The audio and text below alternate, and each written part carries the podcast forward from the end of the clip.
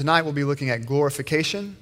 Um, again, in the Baptist Faith and Message once again. And so, if you don't have the hard copy of that, I don't know if we have any left, but if not, you can pull out your phone and go to our website and click on About and then What We Believe, and then you can uh, have the Baptist Faith and Message right there.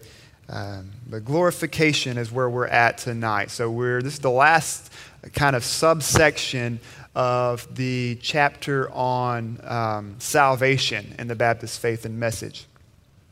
And it's sort of following what's historically been called the Ordo Salutis, right? The order of salvation. Um, and this would be the last step in it. Um, and so we'll jump right into it. It says, Glorification is the culmination of salvation. And so, even here in the statement, it's acknowledging that there is a progression, there is a uh, multi multi stepped process of being um, saved. And uh, one way to remember this is that salvation is past, uh, present, and future. The Bible speaks of us as having been saved, we are currently being saved, and that we also will be saved. And so we have these three kind of ways of looking at it. And so if you think about it, how we've taken it the last three weeks, um, in, the, in the past, we were justified by faith in Jesus Christ. We, we were saved at that moment that we were declared righteous um, before God. And then last week, Joby talked about sanctification. Um, then that's the process of us being saved, us being conformed into the image of Christ morally. And then tonight we'll look at the, the future salvation when we have the redemption of our bodies, the glorification of our whole person, the culmination of our salvation, and, and the final blessed and abiding state of the redeemed. So here we are. We're at the last stop on the train, uh, if you will, for tonight. So, uh, when we think about the eternal state, if we think about our final step into glory, um, when, when Jesus uh, and the whole triune God is done with his work of redemption in us, that final eternal state, what are some images that come to mind? So, call out some things that come to mind, either thoughts you have or things you've heard other people say about, about the eternal state. What's that going to be like?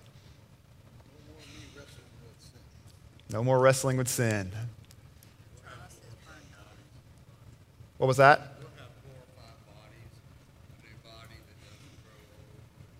Right. And yes, glorified bodies, new bodies that don't grow old.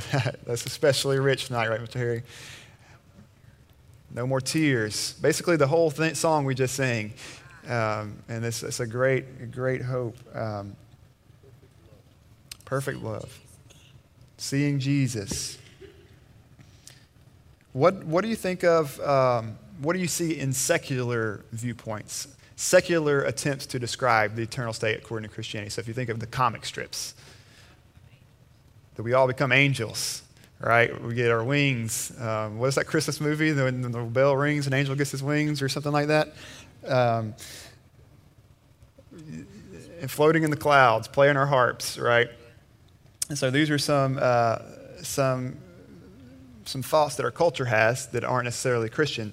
And so, hopefully, what tonight does is reinforces our view that there is a very bodily, a very uh, human aspect of eternity, and that salvation isn't only spiritual.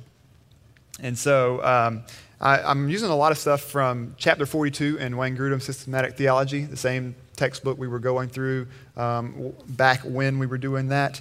Um, chapter 42 is his chapter on glorification. It's really helpful um, because, as you see, the Baptist Faith Message only has one sentence on it. Um, and so I read the sentence and like, yeah, I agree with it, but it's not really saying much. Um, it's the culmination of salvation, the final blessing and abiding state of the redeemed. Yeah, but what does that mean? Like, what is what about it? You know, um, and so that's what we're going to do tonight. We're going to dig in and say, what about it? What is this? What does this glorification look like? We're, we're, it's not enough just to give lip service and say that it is something, but what is it? And so that's hopefully what we're going to do tonight. And that salvation isn't only spiritual. It's not just about us being saved morally or spiritually, but also bodily. Uh, Wayne Grudem says this When Christ redeemed us, he did not just redeem our spirits or souls, he redeemed us as whole persons. And this includes the redemption of our bodies. And so he redeemed us as whole persons. We're fallen in both body and soul. We experience the, the effects of the fall and the effects of sin in both our body and our soul, and we will also be redeemed in both body and soul. And so, the main question I want us to, to look at tonight and try to answer is what will our glorified bodies be like? So it sounds like we're all on the same page that there we will have glorified bodies and we have some ideas of what it will be like.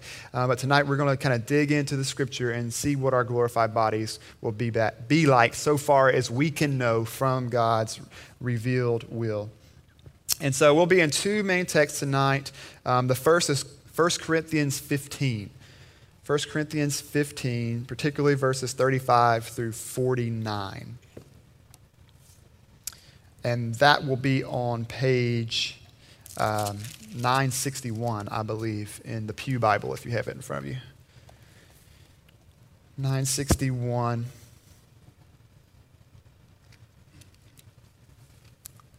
First Corinthians 15, 37. So when I think of the resurrection, both the resurrection of Christ and our resurrection, I, one of the first passages I think of is 1 Corinthians 15. Um, there's a lot of stuff in here, but particularly verses 35 um, through 49 is what we're going to look at tonight. So I'm going to read this because it answers the question that we just asked. So here it says, it says, someone will ask, how are the dead raised? With what kind of body do they come? So that's our answer. That's our question we're asking tonight. With what kind of body do they come? and Paul starts off, you foolish person. What you sow does not come to life unless it dies.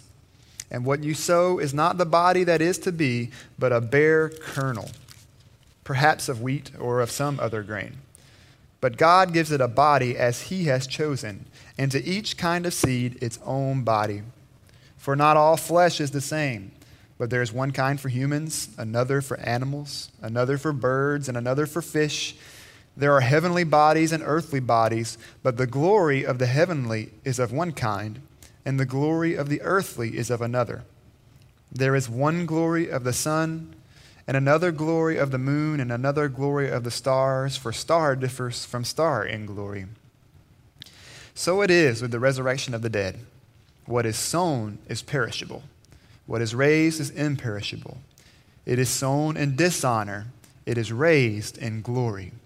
It is sown in weakness, it is raised in power. It is sown a natural body, it is raised a spiritual body. If there is a natural body, there is also a spiritual body. Thus it is written The first man, Adam, became a living being, the last Adam became a life giving spirit. But it is not the spiritual that is first, but the natural, and then the spiritual. The first man was from the earth, a man of dust. The second man is from heaven. As was the man of dust, so also are those who are of the dust, and is and as is the man of heaven, so also are those who are of heaven. Just as we have borne the image of the man of dust, we shall also bear the image of the man of heaven. So, this is God's word. And so, what I'm going to do tonight is just use Paul's own outline um, of what our bodies will be like. So, we'll be looking at the comparison. And he gives this kind of um, object lesson from nature. Um, God in creation has, has, has hidden object lessons for us to see and to learn about who He is by the way creation works. It reveals about who He is and how He works. And one of these is the relationship of a seed to the mature plant. And Paul is making this comparison, and he's saying our, our bodies now is, is similar to a seed is to a full grown plant. Um, so um, we carved a pumpkin for Halloween. It was a uh, minion pumpkin from uh, Despicable Me, uh, or I say we. Kaylin carved it, and I watched. And uh, and and we it, it, sat on the front porch for about two days, and it started rotting. Um, and this, I don't know if that's normal. Do they usually rot that fast? Okay. Um, and so it started rotting, and I ended up having to take it out with a shovel right? And, and I took it out and I put it in our compost pile, covered it up. It's like, we're done with this pumpkin. Well, a couple days later, I come back out to the compost pile, and, and here are these green plants coming up. Pumpkin leaves. And so, what, you know, what you thought was, was dead is rotten on the front porch now we have these green new life coming up out of the compost pile. I put it in the pile to rot and die and to turn into dust. But with the seed transformed into something more glorious, right? Um, and so Paul is saying it's a very similar way in our earthly bodies. It's, it, it has to die in order to come to life. That's what he says. What you sow does not come to life unless it dies. So it took burying those pumpkin seeds in the dirt and killing it for it to come to life into something more glorious and more beautiful. And so the rest of this is making that comparison. If that's true for the seed, then it is true for our bodies as well. And so let's look at a couple comparisons. He makes five comparisons here in these verses. The first is that it is imperishable. It says, What is sown, verse 42, what is sown is perishable, what is raised is imperishable. Jesus says in John 6 40, For this is the will of my Father, that everyone who looks on the Son and believes in him should have eternal life. And I will raise him up on the last day. So Jesus is saying, You come to me by faith, you believe in me, you will have eternal life, life that never ends, and I will raise you up. This is resurrection language. I will raise you up on the last day. But this also means that we, our resurrection bodies will be imperishable, so that there will be no more sickness, we talked before. No more aging as an evidence of sickness or age we will have the characteristics of youthful but mature manhood or womanhood forever. So I'm not going to like say that you'll be 32 years old in heaven, or you'll be 25 years old in heaven, or you'll be 18 years old in heaven. Like we don't we don't know that. Um, but what we can say is that age to a certain point ceases to be maturing and, and ends up to be the opposite of maturing. You know, um, and so what we're saying is that our glorified bodies will be that perfect mature but youthful um, body. And I said, there's no evidence. So there's no, um, no, no scars, no hunched over backs. There is no evidence of the, the sickness um, or decay or corruption that you experienced in earth. And some may say, well, Jesus had scars. Jesus had scars. He showed them the scars in his hands and in his side. Um, but we should not take that as an indication that our bodies will have scars as well, because we believe this is a special circumstance with Jesus' scars, that his scars serve to remind us of what he has done to redeem us. And so there's a special case um, for those scars, and that we shouldn't take just because Jesus had scars that we um, will continue to have signs because we see that we're renewed completely. No sickness, um, no evidences of corruption or sin. The second thing we see is that it's glorious. Our glorified bodies will be glorious.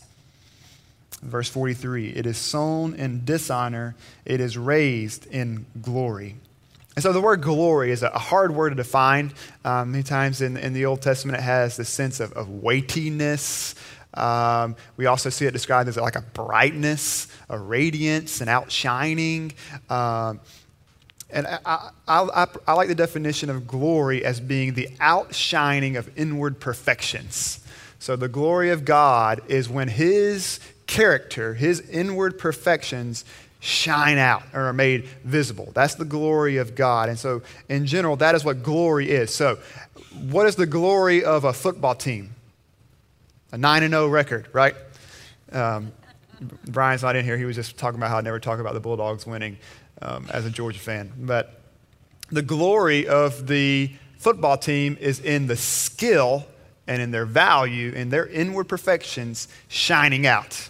You can be a great football team, but if you never win a game, you're not very glorious because that, that intrinsic value is not being shown out. So the glory of God is the outshining of his inward perfections. And so the glory of a man is the outshining of his inward perfections, lowercase p, um, in our glorified body will be a perfect man. Right now, we have different various levels of glory. And so that's why he talks about uh, the glory of a star being varied, and the glory from the moon different from the glory, the glory of the uh, sun, and the, different, the glory of the earthly body is different than the glory of the heavenly body. There's these different levels of glory. Obviously, God is the supreme, glorious being, and then He is from his fullness of glory, uh, communicated that glory into other areas. So, into the created um, objects, so like the sun and the moon and the stars, and then, and then we've got the plants and the animals, and then we've got humans. So, we all have our own unique glory that all points back to the glory of God, from whom all glory comes from originally. Does that make sense? And so, um, we will be glorious and I know that, some of us might kind of cringe at that because we're like, you know, God, soli deo gloria, glory to God alone. But God, in his glory, has given us a type of glory. We see that Jesus prays for that in John 17, that we would uh, have the same glory that he has, shares with his Father. Um, this is a special thing that's given to us. We will be beautiful and majestic, the pinnacle of God's creation. Right. Man is made in the image of God. It's the, the highest created being. And then this will be restored into its perfections. The image of God has been um, not erased in the fall, but defaced in the fall. And what will happen is that image will be restored perfectly in glorification. So uh, you think your wife is beautiful now. Wait till you see her in her glorified body. And here's what's amazing about this and, and, and extremely hopeful is that death, glorification, when compared to death, death is an ugly and degrading process. It's one of the, the toughest things to watch someone die. It's an ugly process. It, it robs people of their, their dignity and value. But glorification is the opposite. It's the beautifying and dignifying process. It's, it's vindication. When God says, You are my image, what you suffered on the earth is being made new, and this glory is not worth comparing. So, glorification is the undoing of death. Number three, our resurrection bodies will be powerful. We see this in verse, uh, where's that? Verse 43. It is sown in weakness, it is raised in power. So, when compared to weakness, our bodies will be powerful. And so, not only will be free from disease and sickness, but we'll have a fullness of strength and power. So, what this doesn't mean is that we'll be omnipotent like God. Like, but what we will have is the fullness of power that human beings were designed to have. Um, I'm looking forward to that as a skinny boy for sure. And this is what's cool. We will have strength that is sufficient to do all that we desire to do. All that we desire to do, we will have the strength to do. Are there things that you just don't have the strength to do? Um, there's, there's things, many things that I'm not strong enough to do. And I know many of you, as you age, you're like, man, I used to be able to do this, but now I can't. But in heaven, there will be nothing stopping you from complete joy according to the will of God and in our glorified bodies, perfectly free, we will, wouldn't want to desire to do anything counter to the will of God, anyways. So we'll have strength to do all that we desire to do. Number four is it'll be a spiritual body. It is sown a natural body, it is raised a spiritual body. If there is a natural body, there is also a spiritual body. So, this may be making you ask the question, but I, didn't you just say it was going to be a physical body? And isn't Paul here saying that it's, it's spiritual? Um, we know spirits, there's a, it's, a, it's, an immaterial thing, and we talked about um, in the, the nature of man that um, the spirit is the part of a man that is immaterial, um, opposed to the body. And so, if Paul is saying that we're a spiritual body, does that mean it's immaterial? Um, and no, the, the answer to that is no, because it would be contradictory to what's plainly stated other way, other places. But also, when you look at how Paul uses the word spiritual, so when you compare every time that Paul uses the word spiritual, which is pneumatikos in the Greek, uh, every time he uses that word, or not every time, um, seldom, rarely does he use the word spiritual as meaning non physical. The majority of the time, he means consistent with the character and activity of the Holy Spirit. So, a great example of this is what we just talked about a couple weeks ago in Galatians, Galatians 6 1, uh, the general restoration, right? The, the one who has uh, backslidden, the one who is, is backed away from the faith. You who are spiritual are to restore him. So I don't think he was talking to the congregation in Galatia saying, um, You spirits in the room who don't have bodies, uh, you restore the people who are backsliding. No, no, he meant you people who are filled with the Holy Spirit, who, who live and walk according to the Spirit, and all that we've been talking about in the last uh, couple weeks in Galatians of, of the fruit of the Spirit and walking with the Spirit. That's what he means by the term spiritual. And so, what he's saying is that we'll have a, a body that is completely subject to the will of the Holy Spirit and perfectly responsive to his guidance. There's times where we feel like our bodies, not even our, um, our morality and our spirits are at war with God, but also our bodies. You know, we have addictions. We have struggles that are, that are uh, physiological. We have depression. We have brain chemistry imbalances that causes uh, sinful behaviors because our bodies are fallen. Our bodies are fallen. But in the resurrection, when we receive our glorified bodies, our bodies will be completely subject to the will of the Holy Spirit. There will be no physical thing preventing you from complete, joy filled obedience to the will of God. And then the fifth and final thing, and this is really a summary of all of it, is that we'll be like Jesus. And we see this down at the bottom, verse 49. Just as we have borne the image of the man of dust, we shall also bear the image of the man of heaven. So, what's going on there? I know that last little paragraph there gets a little confusing. He's talking about the man of dust and the, the, the man from heaven and the man became a life giving spirit and all this kind of stuff. Remember the comparison that's going on here seed to plant, right? We're comparing um, perishable to imperishable, glorious to, um, to dishonorable, um, weak to powerful, natural to physical. And now here he's comparing Adam to Jesus. So the, the man of dust here, it says Adam, um, the first man, Adam, he's the man of dust. He became a living spirit, me, a living being, excuse me. Um, and then the last Adam is Jesus. He became a life giving spirit. And so we all bear the image of the man of dust. We all come from Adam. We are Adam's offspring. We are his descendants. We, we flow in that line of dustly men, and we all bear his image, meaning that we have all uh, had the same sinful condition that he uh, gave to us in the fall. We all sinned in Adam, and we inherit uh, his sin. So we all look like our father, Adam. But he's saying, it, so will we also look like the man from heaven, the second Adam, Jesus Christ. If we are from heaven, if we are those who believe in Jesus, we will bear the image of him as well. So, not only is our goal to be like Jesus morally, but also bodily. So, in, in sanctification, basically what's happening is that we're becoming more and more like Jesus morally. Um, and then we will be perfected uh, morally as well in our glorification, but also bodily. You're going to be so much like the resurrected Jesus that if you could see yourself now, you could see your glorified self now, you would be tempted to worship yourself because you'll be so glorious. You'll be so much like Jesus that you'd be tempted to worship yourself much in a similar way as John was tempted to worship the angel in Revelation.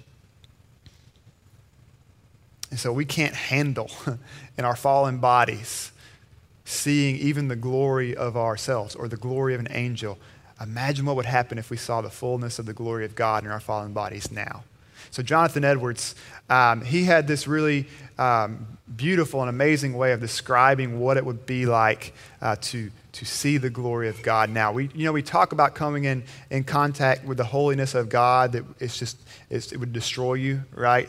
Uh, that no man can see God and live. And, and this is the reason why Jonathan Edwards, uh, the reason he, he, he believed that would be true is that our bodies and our souls aren't capable of containing the joy that would happen upon seeing the beauty of God. Is that amazing? That God is such a beautiful being that if we saw him for who he is in our falling bodies, we would, in a sense, explode because we couldn't contain the joy that that would bring about. That's amazing. And so we get a taste of that in our glorified bodies, being united to Christ. And, and it's amazing that we would see ourselves. We're going to be so much like Jesus that we'd be tempted to worship ourselves. And so we need this completion of salvation uh, to, to help us think correctly and, and see God and worship Him alone. And so if we're going to be like Jesus bodily, so I'm not saying this we're going to all look like Jesus. We're not all going to look like a Middle Eastern, um, you know, guy from Jerusalem in the first century. We're not all going to look like that. But what we're going to do is we're going to have a body that we see him having after the resurrection. So when you look at um, the New Testament, and this has been really helpful in our community groups, um, when you see the nature of Jesus' body and his interaction with the disciples after his resurrection, it gives us a hint to what our bodies will be like. We know that it's um, physical, as we've been talking about, because Jesus' body could be touched. He had flesh and bones. He could eat food. You know, that's the coolest thing that's ever missed is so many times post resurrection, like Jesus is eating with the disciples. And so um, he definitely had a body. He had a stomach, contained food. Um, and so we know that our body is physical. And it also tells us that there's a great deal of continuity so we're going to look similar to ourselves, just a perfect version of ourselves. There's still a sense of recognizability. So Jesus was unrecognizable to his disciples for a moment, but then they recognized him. And I believe the, uh, the reason that Jesus was so unrecognizable on the road to Emmaus, I think that was a supernatural veiling of himself um, that he did on purpose. It wasn't just because he was so different in his resurrection, because later he shows up and they're like, hey, it's Jesus, you know. Um, so there is going to be a great deal of continuity. So I believe we, we will will recognize one another in, in heaven. Um, we see examples of Jesus saying that we'll, we'll gather around and we'll eat with, with Abraham and Isaac and Jacob. This is assuming that they would be recognizable um, individuals. And so I think sometimes when we, we think about our glorified bodies, it's like we get a new body, like a brand new one, kind of like the, the, the suit that uh, Iron Man puts on. You know, you kind of become, you step into this new body in the resurrection. But, but it's more that we are being changed, right? The seed, the, the matter in a seed remains in the plant. And so the, the seed isn't done away with, and you get this new thing. It's like, no, the seed takes in material from the ground around it and is included up into this new plant. And so there's going to be um, an aspect of us that continues on into our glorified bodies. Jesus says in, in um, Philippians uh, 3.21, he says that Jesus will change our lowly bodies. So he's changing our lowly bodies to be like his body. So it's the body that we presently have will be changed, not discarded for a new one. Also, right here in the same context in 1 Corinthians 15, verse 52, says, in a, in a moment, in the twinkling of the eye, at the last trumpet, for the trumpet will sound, and the dead will be raised imperishable, and we shall be changed. We shall be changed. So there's this continuity, but something newer and, and better and perfected um, is, is coming. So, the question, and the reason why many evangelicals are really wishy washy on this topic um, in our modern age, um, and not just in our modern age, people, we see in the New Testament that the, the Sadducees um, didn't believe in a resurrection. Um, but in the modern age, while we see a lot of even evangel- uh, evangelicals kind of backtracking on this um, issue, is because we know what happens when we die to the material in our bodies. You know, I just talked about a compost pile. If, if you were to put, if I were to die right now and you put me in a compost pile in about, I don't know, a year, I would be fertilizer for your garden. Um, and so that whole problem of don't we just decompose? Don't we rot into the ground? And, and, and if you leave it there long enough, it gets integrated into the soil and becomes another body? Like, how in the world will we be resurrected in our bodies um, from that? And so we have this, this problem, intellectual problem that we see, and we have people backing back from this doctrine. But think about it just for a second. Don't you think God can keep track? Don't you think God can keep track of it? I mean, He created everything from nothing. He, he rules the speck of dust that just flew past the lights here. He determines where that speck of dust will fall. I think He can keep track of what He created. In order to reassemble what is necessary to be the seed for our resurrection bodies. I think you can keep track. And furthermore, our inability to understand or explain something should never be the reason for rejecting it if it is clearly taught in Scripture. So, what's your authority? Is it your intellect? Is, your, is it your ability to process information? Or is it the Word of God? God's revelation? What is your authority? Just because you can't understand something or explain it, but it's clearly taught in Scripture, doesn't mean you should reject it. It means we should embrace it and say, I don't know, He's God. And that's amazing. Wow. And worship.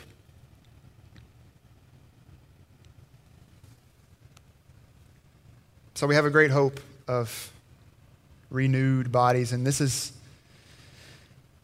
this is something that um, I think in our tradition as, as Protestant, Southern Baptist, um, really focusing, evangelicals focusing on the conversion of sinners, having a conversion experience, being saved from the wrath of God, the gospel, justification, really focusing on these things has sometimes led us to neglect that, this final step, this final hope. And when you read the scriptures, the, the, the big hope is not just that we're justified, but that we will be receive redeemed and renewed bodies. That's, that's, the big, that's the big card on the table that everyone is setting their hope on, not just our justification.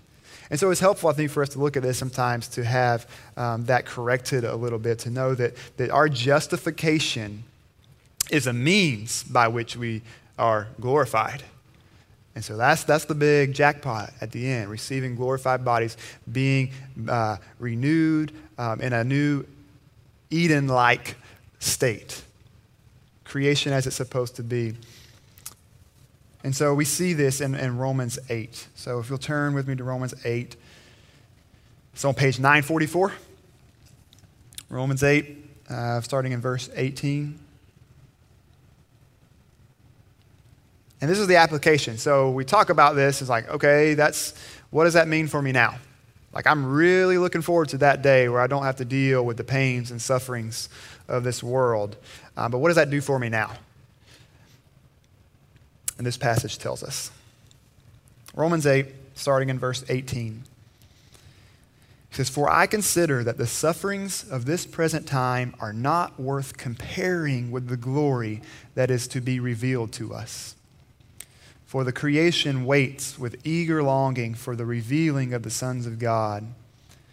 For the creation was subjected to futility, not willingly, but because of him who subjected it, in hope that the creation itself will be set free from its bondage to corruption and obtain the freedom of the glory of the children of God.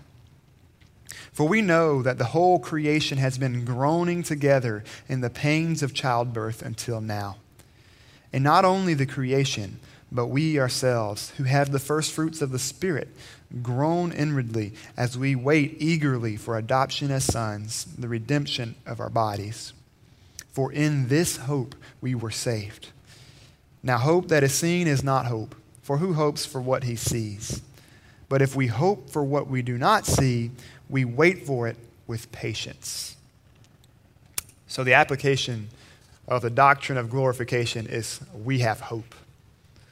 That the, the sufferings of this present time are not worth comparing with the glory that is to be revealed to us and in us. And we, the reason we have this hope is because the promise of God. God has promised that this would be so. And I mentioned this text a couple weeks ago when we talked about justification, but this is a little later down at the end of um, uh, Romans 8, verses 29 through 30. He says, For those whom he foreknew, he also predestined to be conformed to the image of his Son. You hear that? That was the point, to be conformed to the image of his Son. And now we know that that's not just morally, but also uh, physically. In order that he might be the firstborn among many brothers. So God's plan from eternity was, was to have a big family, a big family with many brothers. And those whom he predestined, he also called. And those whom he called, he also justified. And those whom he justified, he also glorified. And so I said this last time, but you notice glorified is in the past tense. And didn't I just say that this was a future thing? Um, we're not glorified right now, but he says those whom he justified, he also glorified, past tense. Because God's promises are so sure that we can speak of them as if they were already true. Like you, you will receive your glorified body as sure as you're sitting here right now, even surer than that because it's based in the promises of God that He, those whom He justified, He also glorified. And catch this no one falls out of that chain. No one falls out of that. It doesn't say those whom He justified, who didn't fall away, He also glorified. Those whom He justified, if God one time said, He's just, by that declaration, He's as good as glorified. Because He who began a good work in you will bring it to completion. Not 75% of the way, and then you got to make it the last 25. No, he will complete the work that he began. So we have a sure and steadfast hope, somewhere to cast our anchor. And so what this means is that we suffer well. We suffer well. We suffer as those who have hope. That we don't waste our sufferings, that we leverage our sufferings to glorify God and to store up in us a, an appreciation for our glorified state that we wouldn't have without it. So, a helpful illustration from Tim Keller as to why we have sufferings, why, we, why God doesn't just save us and get us out of here um, to keep us from suffering. And, and he explains it this way He said he had a dream that he lost his entire family. He had a dream that his wife and children were all uh, instantaneously killed. And it, he said it was the worst experience of his life. And he, he woke from that dream and finally realized that it was actually a dream. And the first thing he did was go into his children's room, weep, kiss their heads, gets in bed with his wife, and just snuggles up. And he says he, he appreciates them and he enjoys them and loves them more because of that dream, because he, in a sense, lost them because he lost them, he can now appreciate and love and enjoy them even more. And he says that, it, it, that it's in a similar way the reason we suffer, the reason we lose our loved ones, the reason that we do these things is because when we get them back, we can enjoy them so much more. We can appreciate them so much more. So your sufferings are not in vain. Your sufferings are actually preparing for you and preparing in you a weight of glory that you can't even imagine at this moment. They're not in vain. They are intentionally uh, they're intentionally ordained in your life for your maximum eternal joy. So suffer well. And finally, die well. John Wesley, when describing why the Methodist movement was catching on, um, he said it's because our people die well. Is that, is that our identity? Are we, or are we a people who dies well? This hope that we have helps us to die well. It helps us to, to not hold on to this world with white knuckles because we have something that's not even worth comparing on the other side. So we suffer well, we die well, and we enter into heaven.